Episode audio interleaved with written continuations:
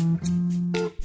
Günaydınlar, herkese merhaba. Radyo Gedi'nin sabah programına hepiniz hoş geldiniz. Bugün 12 Haziran Pazartesi yeni bir haftaya başlıyoruz e, öne çıkan haber başlıklarını aktaracağım ama öncelikle çok güzel bir hafta sonu geçirdiğimizi sizlerle paylaşmak isterim. Kadıköy Belediyesi'nin düzenlediği cadde koşusunda Gedik Holding ve Gedik Üniversitesi e, grubu olarak biz de yer aldık. Harika bir koşu gerçekleşti. Ekip arkadaşlarımızla birlikte aynı zamanda keyifli bir gün yaşadık. E, Hili'nin e, alkali sularından içtik. Onlar da bize destek oldular. Müthiş bir kalabalık vardı. Tebrik ediyorum Kadıköy Belediyesi'ni de. Gerçekten şahane bir e, etkinlik e, oldu. Önde, önce patenciler sahnedeydi. Onların yarışı düzenlendi. Çocukların yarışı vardı. 21K koşan profesyoneller, 10K koşan İstanbullular gerçekten bir şölen yaşandı. E, ben e, Gedik ailesinin orada yarışan fertlerine de ayrıca tebriklerimi sunuyorum. E, büyük bir performans gösterdiler gerçekten. Bir sonraki koşuyu heyecanla bekliyoruz. Evet bugün başlıklarında neler var? Önce piyasalarla başlamak lazım. Çünkü bu hafta piyasalar için kritik bir hafta.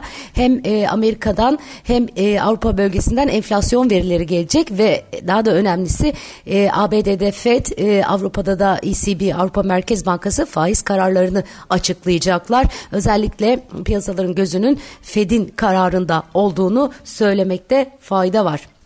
Bizde içeride de e, önemli e, veriler e, var e, takip edilmesi e, gereken. E, yeni ekonomi yönetiminin göreve başlamasıyla hafta içinde Türkiye'nin 5 yıllık e, kredi risk primi yani CDS'i yaklaşık bir ay aranın ardından yeniden 500 puanın altına geriledi. Geçen hafta yurt içinde açıklanan verilere göre TÜFE aylık %0,04 ve yıllık %39,59 artışla beklentiler doğrultusunda gerçekleşti. Sanayi üretim endeksi Nisan'da aylık bazda %0,9 ve yıllık bazda %1,2 azalarak beklentilerin altında kaldı. Dolar TL hafta haftayı bir önceki haftalık kapanışın yüzde 11,6 üzerinde 23.39.96'dan tamamladı. Ee, BIST 100 endeksinde teknik açıdan 5500 ve 5400 seviyelerinin destek olduğu 5700 ve 5800 puanının ise direnç olarak öne çıkabileceğini ifade ediyor analistler. Ee, bu hafta bugün yurt içinde e, ödemeler dengesi verilerini ve işsizlik rakamlarını yarın perakende satışlar, perşembe günü haftalık para ve banka istatistikleri ile Cuma günü piyasa katılımcıları anketi verilerini takip ediyor olacağız. Evet e, detaylar var ekonomi başlıkları tarafında onları da aktaracağım size. Özellikle yaşanan kur şokunun epeyce bir sıkıntı yarattığı e, yazılıp çiziliyor e, manşetlerde. E, Ekonomim gazetesi özellikle reel sektör tarafındaki etkisini kaleme almış. Reel sektör kurdaki e, dalga e, karşısında şok dalgası karşısında pozisyon almaya çalışıyor. İthal girdiğiyle iç pazara üretim yapanlar TL vadeli satışlardan dolayı zararını hesaplıyor demişler. İhracatçılar yabancı müşterilerin kur yükselti fiyat yükseldi fiyat düşür baskılarına e, maruz kalıyor diyorlar. Tüm piyasa maliyet hesabı için 22 Haziran'daki PPK kararını e, bekliyor. E, Merkez Bankası'nın başına Hafize Gaye Erkan e, geçti ve onun başkanlığındaki ilk para politikası kurulu toplantısı 22 Haziran'da gerçekleşiyor e, olacak. Ee, kur şoku ya da kur düzeltmesi olarak tarif edilen sert yükselişin piyasanın çeşitli kesimlerinde farklı yansımaları oldu. Ee, örneğin Top Hazır Giyim ve Konfeksiyon Sektör Meclisi Başkanı Şeref Vayat e, yükselişi düzeltme olarak e, yorumlamış.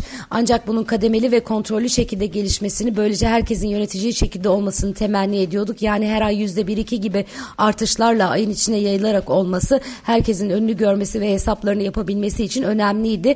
Ama bu şekilde olduğu için bir günde yüzde yedi, yedi sekiz artışlar ihracatçı için iyi değil. İthal alıp içeriye çalışanlar için hiç iyi değil açıklamalarını yapmış. İlker Önel de İstanbul Tüccarlar Kulübü Başkanı İlker Önel de beklentinin kurların yükseleceği yönünde olduğunu ancak TL'de bir günde yaşanan bu kadar sert bir değer kaybının çok fazla olduğunu söylemiş.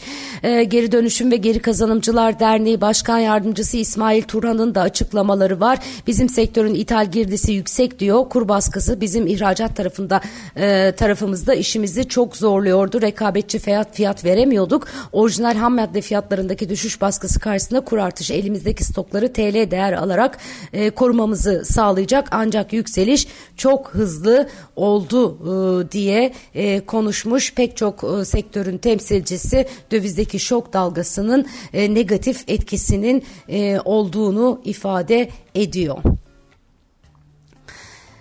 Evet e, bu arada TL mevduat faizi %50'ye dayandı diyor Ekonomim Gazetesi. Bankacılık sektörü makro ihtiyati önlemler nedeniyle hedefleri yakalamak için mevduat faizi yarışını hızlandırdı. 2 Haziran haftasında ortalamada %37,39'a ulaşan 3 aya kadar vadeli TL mevduat faizi geçen hafta sektör kaynaklarına göre %47'ye kadar çıkmış sevgili arkadaşlar böyle 20'ler 30'lar arası seviyelerden bahsediyorduk. O ona kadar yükseldi diyorduk. Şimdi %50'ye dayanan bir mevduat faizi var. Tabii Merkez Bankası'nın faiz kararı buradaki tablonun e, önemli e, bir e, e, şekilde e, değişmesine sebep olabilir. E, hep birlikte izleyeceğiz.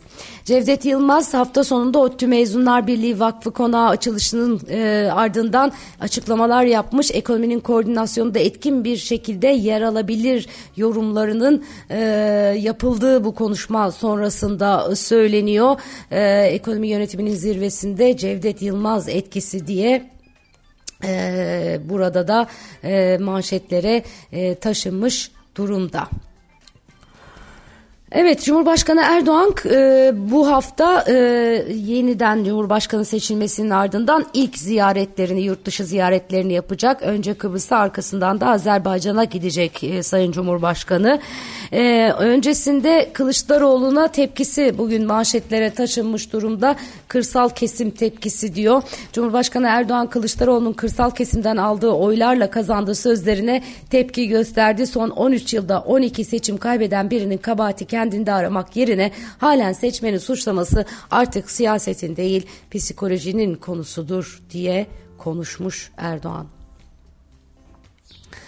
Ee, Ekrem İmamoğlu tarafında e, ki notlar manşetlere çok sık taşınıyor.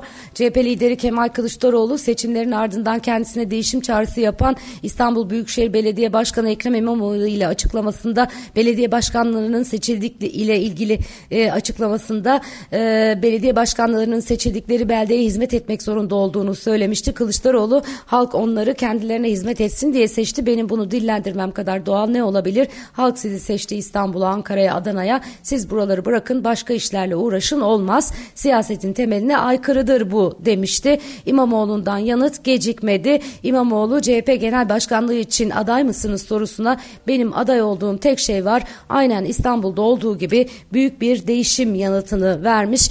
Ee, şöyle demiş ben idealleriyle yaşayan bir insanım. İdeallerimin vücut bulduğu siyasi partinin de bu yönde adım atmasını ısrarla istemeye devam edeceğim. Değişim şarttır. Bunun parti içinde tabii ki tartış, tartışılması en doğrusu. Elbette çok geniş fikirlerim var. Gereken kısmını kamuoyuyla, gerekli olan kısmını partimin yöneticileriyle, kişileriyle paylaştım. Paylaşmaya da devam edeceğim. Bu değişim noktasındaki fikrimde net olarak kararlıyım. Menzile yürüme hususunda net olarak kararlıyım demiş. Bu son lafı manşetlere taşa, taşınmış İmamoğlu menzile yürümekte kararlı e, diye veriyor e, gazeteler. Cumhurbaşkanı Yardımcısı Cevdet Yılmaz asgari ücret için yapılacak ara zam görüşmeleriyle ilgili açıklamalarda bulunmuş. Müzakereler başlayacak. Mutlaka yaşanan bir takım gelişmeler, ekonomik gelişmeler enflasyon başta olmak üzere değerlendirilecek ve bir uzlaşmayla bir sonuç çıkacak. Asgari ücret tespit komisyonu asgari ücrete yapılacak ara zam oranını görüşmek üzere 13 Haziran'da yani yarın toplanıyor. Çalışma ve Sosyal Güvenlik Bakanlığı'nın ev sahipliğindeki toplantıya işçi kesimini temsilen Türk İş, işveren kesimini temsilen Türkiye İşveren Sendikaları Konfederasyonu heyeti katılacak. Asgari ücret bir işçi için aylık bürüt 10.008 lira, vergiler ve kesintiler düştüğünde net 8.506 lira 80 kuruş olarak uygulanıyor. Çevre ve Şehircilik ve İklim Değişikliği Bakanı Mehmet Özsaseki depremzede konutlarının yapımını hızlandırmak için çeşitli formüller üzerinde çalıştıklarını söylemiş.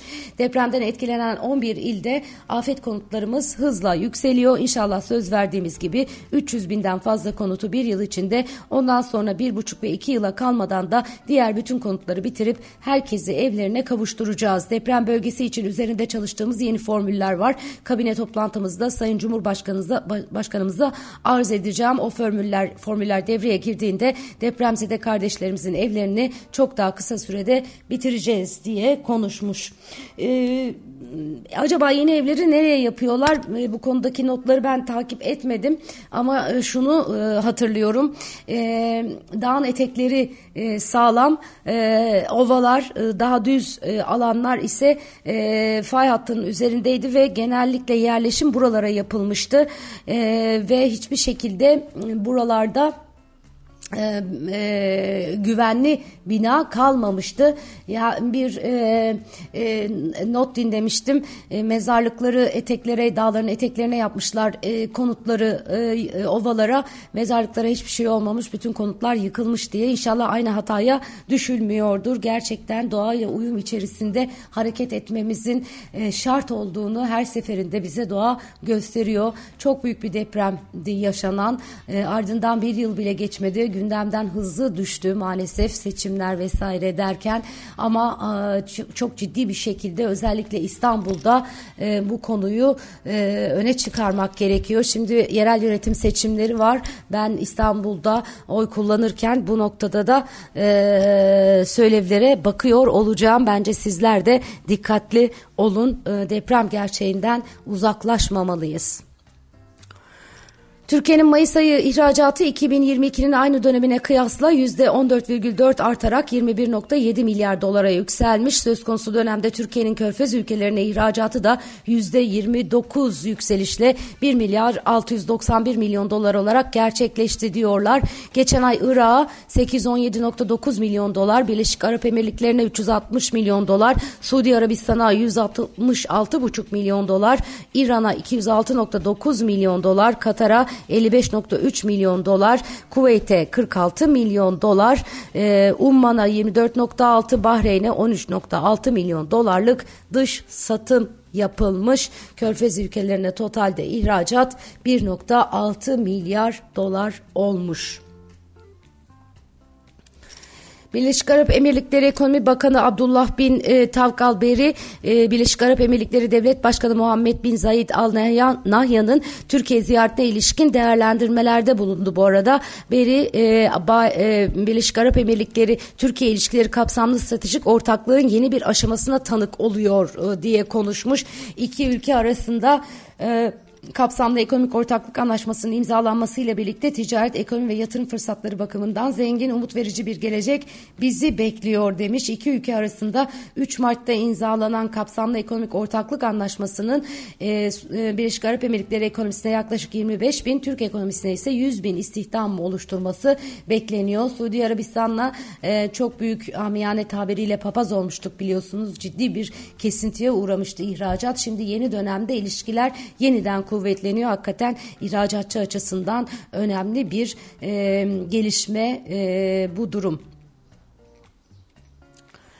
E, kripto paralarda sert düşüş var. Amerika'da Menkul Kıymetler ve Borsa Komisyonu'nun dünyanın en büyük iki borsasını açtığı davalar sonrası kripto para piyasalarında düşüşler derinleşiyor diyorlar. Bitcoin ve Ether'de %3'ü aşan kayıplar yaşanırken daha küçük kripto paralarda değer kaybı yüzde bazında çift hanelere çıktı. E, çok ciddi bir şekilde dalgalanıyor biliyorsunuz bu e, piyasa. E, o, dolayısıyla burada yatırımcı olmak e, hani a, yine tabiri yerindeyse yürek e, istiyor.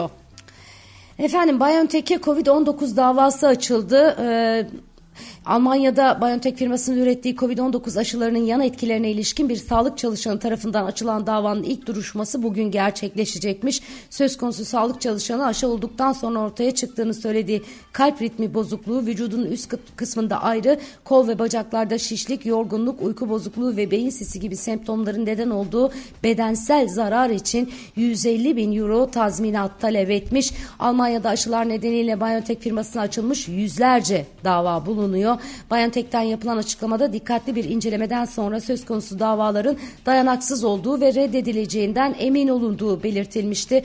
Açıklamada en az 64 milyonu Almanya'da olmak üzere dünya çapında yaklaşık 1,5 milyar insana söz konusu aşının uygulandığı ve bugüne kadar ilgili ürün bilgilerinden zaten listelenenler dışında potansiyel yan etkiler tespit edilmediği kaydedildi. E, büyük muamma tabii ki can havliyle hepimiz o aşılara koştuk. Hakikaten o aşılar sayesinde pandeminin sonu da geldi e, bir anlamda ama e, tabii e, sonrasında bizi nelerin beklediği noktasında hiçbirimizin kafasında net bir şey yoktu. E, şimdi bu yan etkilerden dolayı davalar açılıyor BioNTech'e. E, inşallah e, astarı yüzünden pahalıya gelmez. Ve Fenerbahçe Türkiye Kupası'nı kaldırdı. Tebrik ediyoruz Fenerbahçe'yi de. Maalesef ligde şampiyonluğu kaçırmış idi. Galatasaray şampiyon olmuştu.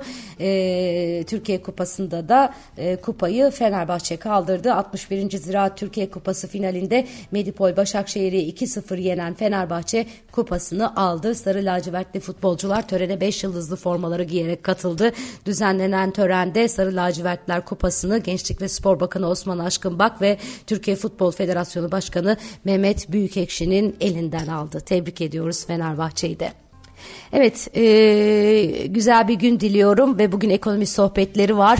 E, Merkez Bankası'nın faiz kararı öncesi ve geçen hafta kur şokundan sonra bu haftada FED kararı ile birlikte çok kritik e, bir dönemdeyiz. Piyasalarda neler olup bittiğini e, sevgili Baki Atılal'la konuşacağız. Saat 16'da Gedik Ünü TV'de ve Radyo Gedik'te buluşmak üzere. Hoşçakalın.